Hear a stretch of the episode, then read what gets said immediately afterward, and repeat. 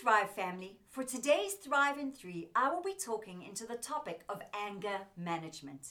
As you already know, anger is a huge problem in our society.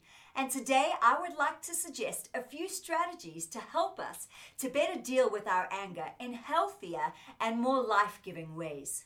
Whether we like to admit it or not, we have become an angry world. But anger, believe it or not, is actually a healthy emotion. Anger plays an important role in our survival. It helps to alert us to the fact that we've been wronged. And it's our fight or flight response that starts kicking in in order to energize us to confront the injustice that has taken place. Anger only becomes a serious problem and a sin when we can't manage it and it manages us instead. Ephesians 4:26 says exactly the same thing.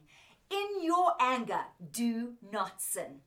Friends, it is possible to be angry and not to sin. It is also possible to be angry and not to allow our anger to control us.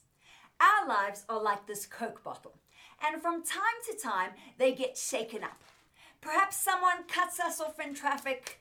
Perhaps our darling son leaves their lunch at home and makes us late for work. Perhaps we hit a pothole and get a flat tire. Perhaps we get to the shops and they can't process our transaction as it's load shedding and they don't have a generator. We have two ways that we can respond. When we are triggered, many of us tend to bottle it up inside and delay dealing with it. And eventually, when we do take the top off, we just explode, messing up everything around us and spilling our emotions and rage on those in closest proximity to us. Sadly, it's always those that are closest to us that get impacted by the messiness of our rage. A far healthier way of dealing with our anger is to consistently release the pressure in that each time that we are triggered that we find healthy ways to release the pressure that is building up.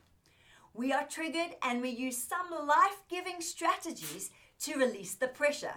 You know, things like identifying our anger, naming it, and releasing it in various ways. We can stop for a moment, pause, count backwards from 10. We can also delay reacting. Don't send that text, don't send that mail, delay. We can journal, we can go for a walk or take some time out. We can go and exercise to release the cortisol that is built up.